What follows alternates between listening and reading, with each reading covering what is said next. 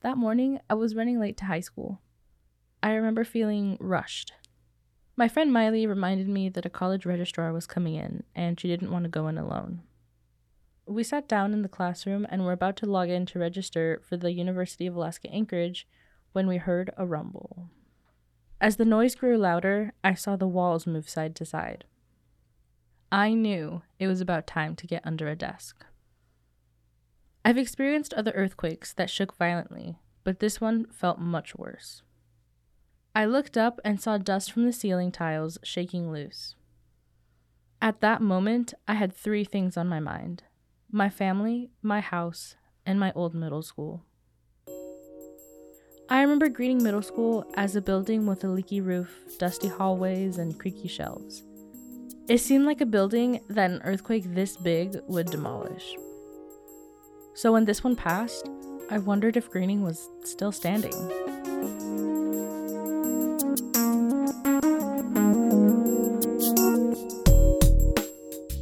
From Alaska Teen Media Institute, I'm Daisy Carter.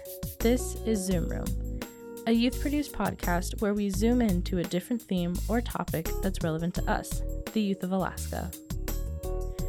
In this episode, how a middle school in Eagle River, Alaska was damaged by the 7.1 earthquake in November 2018, how the community adjusted, and how the school reopened years later.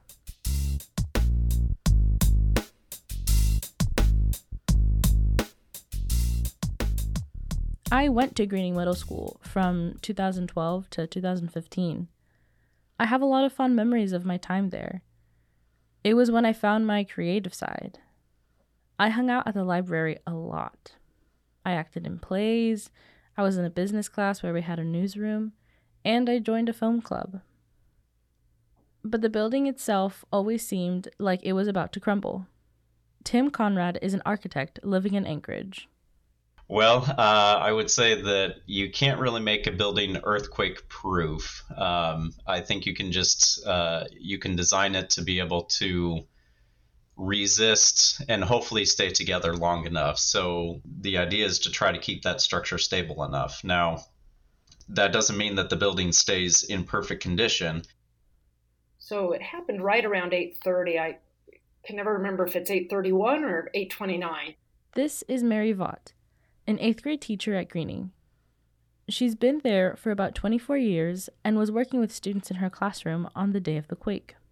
So that was first period, so we would have, you know, done the Pledge of Allegiance and then um, would have taken roll, and I would have had on the board, you know, what we were working on that day. And the students were writing their Animal Farm essays, and they were quietly typing, and then the earthquake started. In her time as a teacher, Vaught ran drills that taught students how to respond in the event of an earthquake. That morning, her knowledge was put to the test.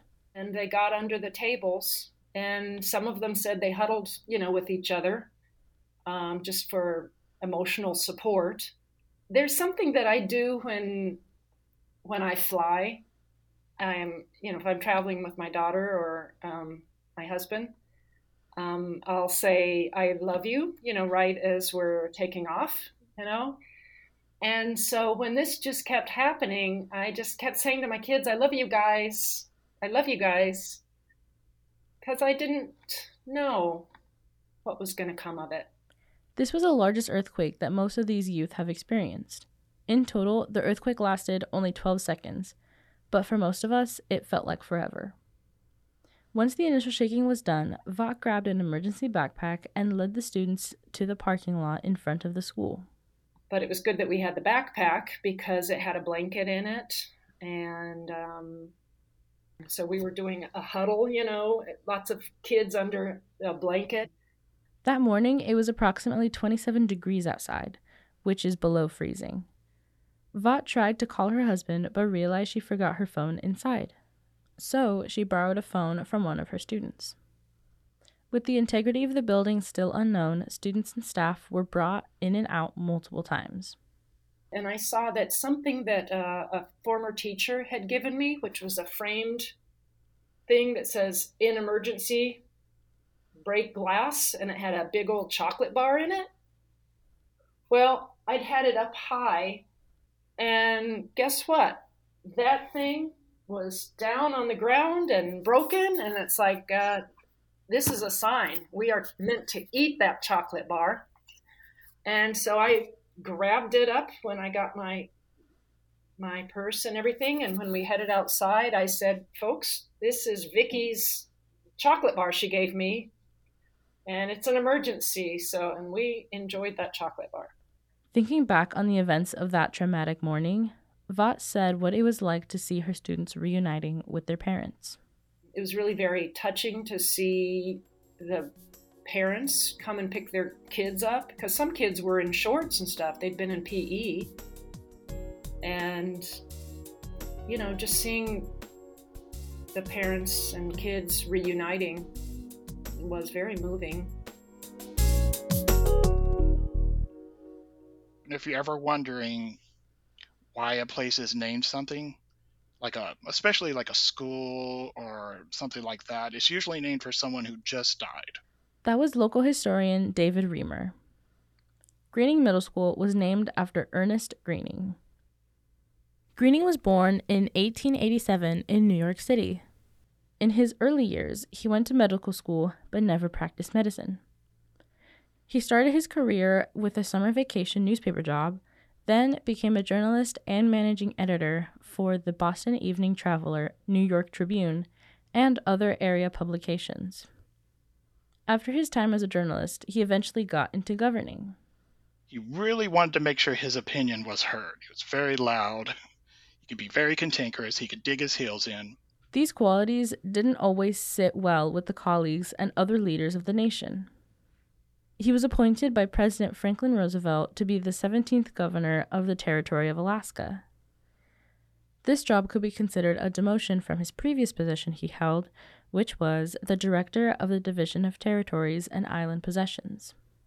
And so he was essentially punished by being sent to Alaska. this was at best a lateral move, but really a bit of a demotion. It got him out of Washington, it got him out of being in people's hair. President Franklin Roosevelt sent him to the furthest place he could Alaska. Alaska was still a territory of the United States when Gruening arrived.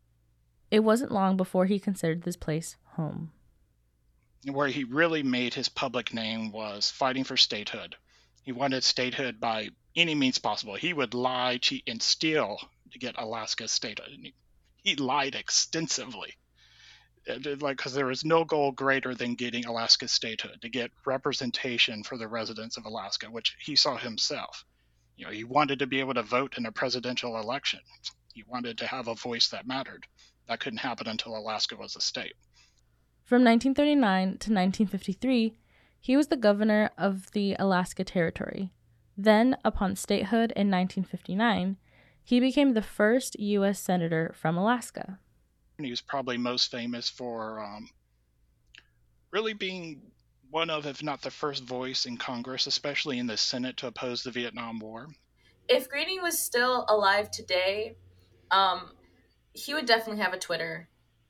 Oh God, yes. I feel like from what you've said, he would definitely have a very active Twitter.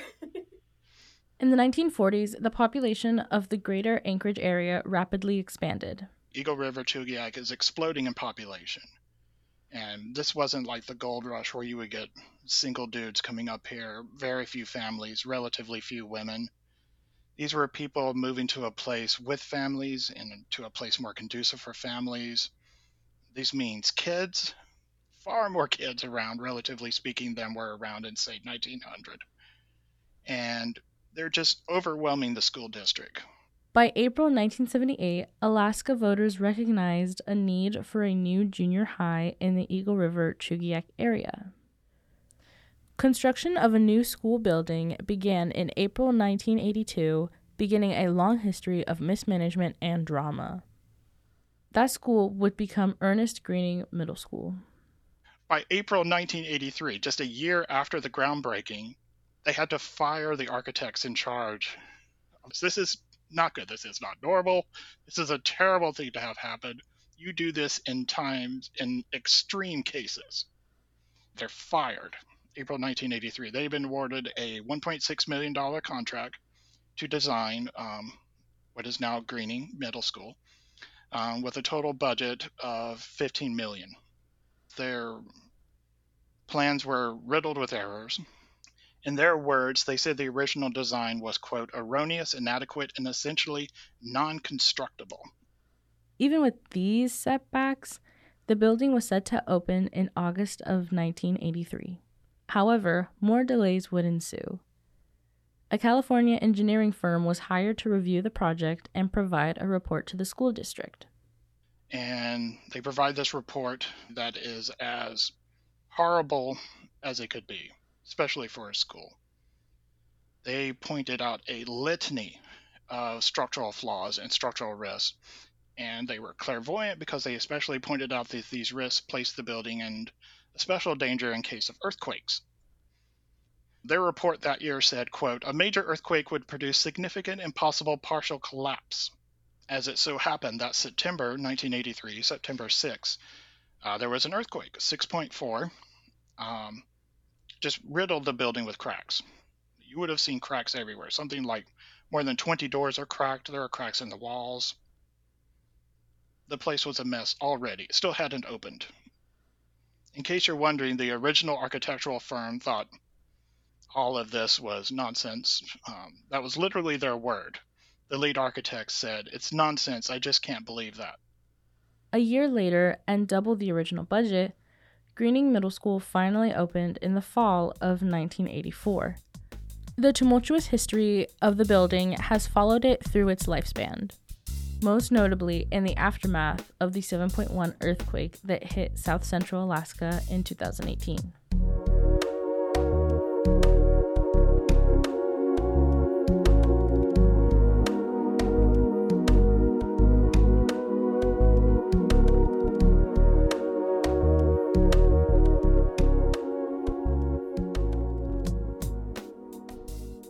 During the earthquake, in several places, the the roof um, detached from support walls, and so one of the big um, projects when reopening Gruening uh, was to um, was to reattach the roof to the actual structure. This is Joe Zawadny. He's one of the directors of secondary education for the Anchorage School District. He oversees 10 middle schools, which includes Gruening it didn't have the appearance necessarily of being the hardest hit. One of the biggest pieces for Gruening was was figuring out how to reattach the roof and make it stronger for the future. In the aftermath of the 2018 earthquake, students had to relocate to Chugiak High School, which hosted them for the duration of the school year. It took school officials a while to come up with that decision. The Anchorage School District considered destroying Gruening but said that building an entirely new school would cost too much. Shortly after the earthquake, there were talks about what would happen to the school. In an Anchorage Daily News article, Debbie Ossiander, who's an activist and community leader, said, We can't forget this frustration, folks. The whispers in the community that a whole building was going to get torn down because of the damage made me sad. Although it was an old crumbling building, I thought it could be fixed to some extent. For many students in Mary Vaught's class, moving over to Chugiak was not an easy transition. She says that there was not a lot of time focused on social emotional learning and that the kids were traumatized. I think all of us had PTSD if we heard something rumbling, whether it was a big truck or whatever. We would go, Is that an earthquake? And we would hit the deck, you know, we would, you know, go under our tables and such. But we just have to reassure each other that, nope, it's okay, you know, we're going to be okay. The move was not only intense for teachers and students, but also for the parents. I lost a student because a parent wanted to have them be at a different school and not be with high schoolers. It took two years to renovate Gruening Middle School. Students who were in eighth grade in 2018 are now graduated from high school. Even after the earthquake, many students did not return to school. Today, the school looks a lot different. When I went to Gruening, I remember wishing there were more windows. It's something that, for some reason, I've always been very passionate about. The first floor, I remember it being just like super low. Like I'm pretty short, but like I remember the the ceilings were just super low. But then the top, you're lucky if you got a class in the top building because that's all the like nice classrooms where there was windows, um, and there was a um, that's where all the science um, classrooms were too. Um, but they had like super high ceilings, so it was really weird why they didn't just like level out like the the ceilings. I don't know. And it's, it's really bad to compare it to Alcatraz, but when I went to Alcatraz, I was like, oh my god, like it's like creepy. like like creepy because like the top floor like just had like rails and like it. I don't know. I Yeah, can to understand. Alcatraz. I see what you mean. Yeah. Like it was like that. Like it was just like a floor and another floor and it was like that. Like it's creepy. The, the, the people who thought it was a jail, that's awesome.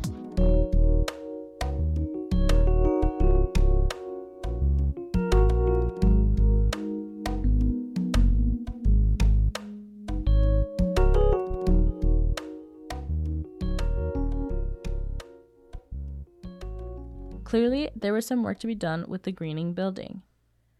Even when I attended the school, I knew how badly it needed to be renovated. When the earthquake happened, it was a chance to let the school get a new look. If you were to walk into Gruening today, uh, Daisy, you would not believe how light it is in the building now. They have, uh, you probably remember, you know, down the hallway were those big green pipes, you know, in this that everything was exposed. That was part of the um, part of the engineering and architecture was having exposed conduit and the HVAC system and things of that nature. That's all been painted white now. That's Joe Zawadny again, Director of Secondary Education for ASD. you know, in addition to the structural improvements that they made throughout the building, uh, they did a lot of work outside the building as well. They have completely revamped the way that traffic comes in and out of that property.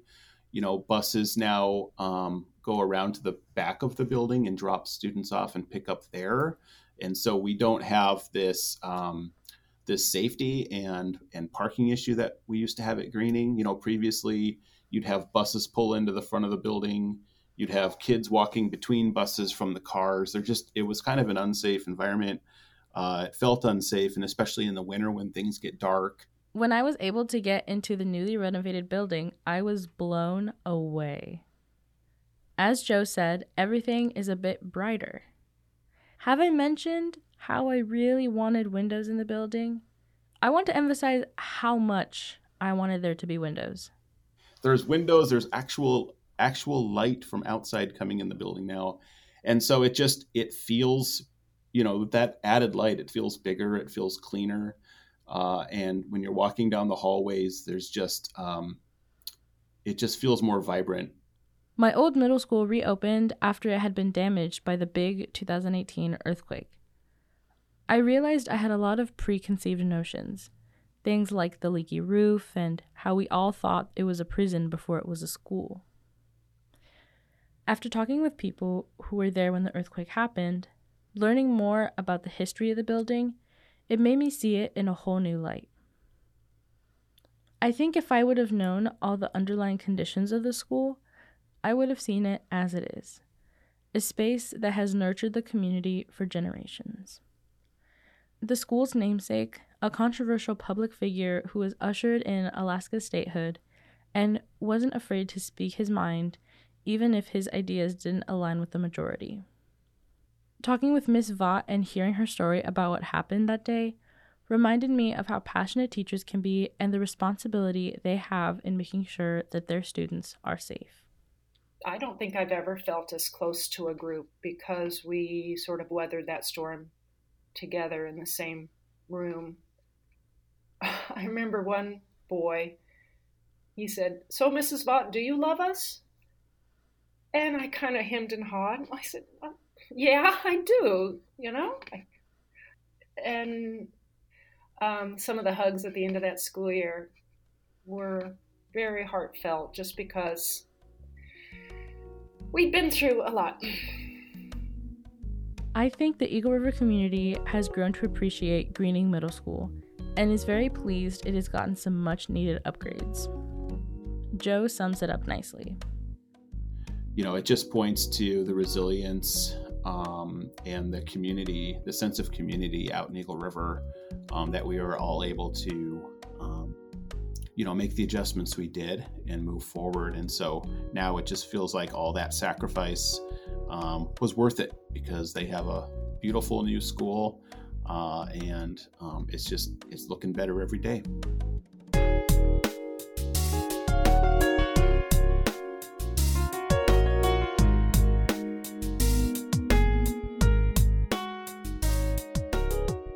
Been listening to Zoom Room from Alaska Teen Media Institute.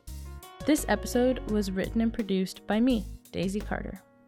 This episode's music was done by Kendrick Whiteman. Alaska Teen Media Institute is based in Anchorage, Alaska. We would like to acknowledge the Dena'ina people whose land we work on. Many thanks to our supporters of our podcast, including Spirit of Youth and United Way of Anchorage. The views expressed in this program do not necessarily represent the views of our sponsors. Thanks to our listeners who contribute to our program and help us leverage additional funds and grants. If you'd like to support Youth Voices in Alaska and help keep our podcast going, you can support us through Patreon. It's a membership platform that makes it easy for you to support creative endeavors like ATMI. Just go to patreon.com slash Alaska Teen Media. You can also help us out by subscribing to, rating, or writing a review of our podcast on Apple Podcasts. Every little bit helps us get our stories out there. You can also follow us on Facebook, Instagram, and Twitter for all sorts of updates. For Alaska Teen Media Institute, I'm Daisy Carter. Thank you for listening.